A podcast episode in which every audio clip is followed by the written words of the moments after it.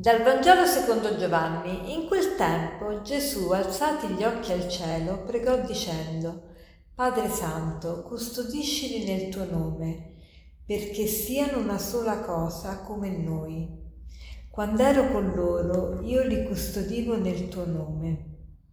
Ora io vengo a te e dico questo mentre sono nel mondo io ho dato loro la tua parola e il mondo li ha odiati perché essi non sono del mondo, come io non sono del mondo.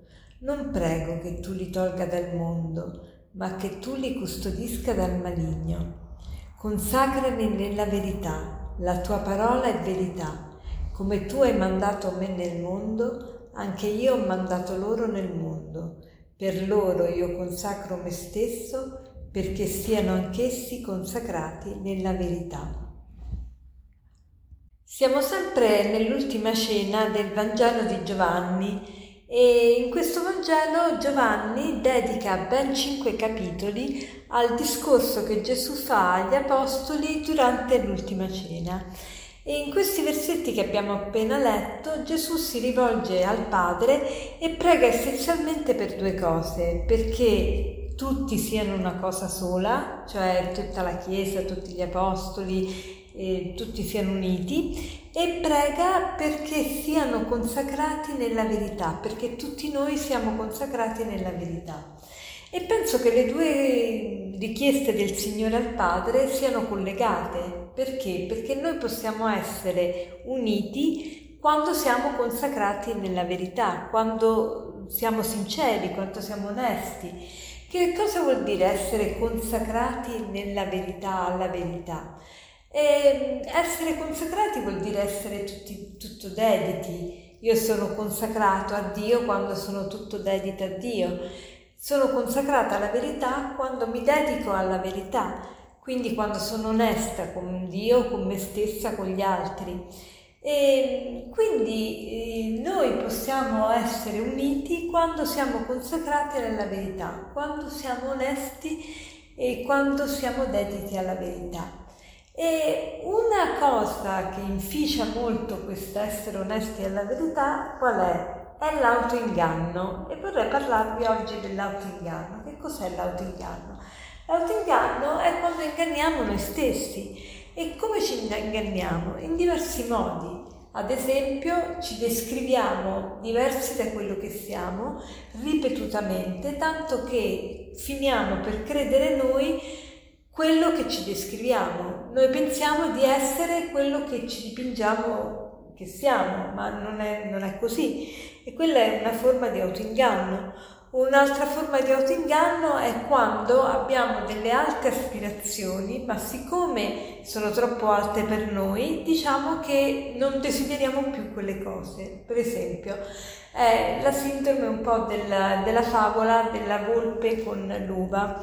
C'era una volpe che desiderava tantissimo l'uva però era troppo in alto per lei. E allora eh, per non fare la brutta figura che aveva queste aspirazioni così alte e non poteva soddisfarle, eh, eh, si è inventata che l'uva era acerba. E questi, quello che facciamo anche noi, ci autoinganniamo, diciamo che la, l'uva è acerba, cioè che le aspirazioni troppo alte, troppo grandi per noi cerchiamo di farcele passare proprio per non fare la figura anche con noi stessi che non siamo in grado di raggiungere queste aspirazioni. Un'altra forma di autoinganno è quando pensiamo che tutto quello che ci succede è colpa degli altri. Se non riusciamo, se sperimentiamo fallimenti, delusioni, eh, contrattempi, cose che non ci piacciono, pensiamo che non è mai colpa nostra, ma è sempre colpa di qualcun altro. Mm, quindi mm, vediamo oggi se viviamo nell'autoinganno e vediamo oggi se viviamo consacrati alla verità. E come, qual è il test che possiamo fare per vedere se siamo consacrati alla verità? Il test che possiamo fare è questo. Facciamoci la domanda, io amo la luce? amo la luce perché se quello che dico, quello che penso, quello che faccio, non voglio che sia pensato, visto eh, dagli altri e probabilmente eh, quello che penso di che faccio non, è, non corrisponde al vero. E quindi eh, questo è un test molto, molto veritiero che ci aiuta a raggiungere facilmente, a capire facilmente se siamo nella verità o meno. E facciamo quindi oggi il proposito di eh, non autoingannarci, ma cerchiamo di essere veramente sinceri. Prendiamo un punto particolare dell'autoinganno che abbiamo esaminato prima eh, per esempio quello delle aspirazioni troppo alte, cerchiamo di non ingannarci, dire, dire la verità, se qualcosa, qualche aspirazione ho che è in alto, ma non, non, non per questo la devo abbassare, non, per questo devo far vedere che non è vero, oppure ehm, se eh, non attribuiamo ad altri le le, le cause no- dei nostri fallimenti, eh, oppure non ci dipingiamo diversi da quelli che siamo.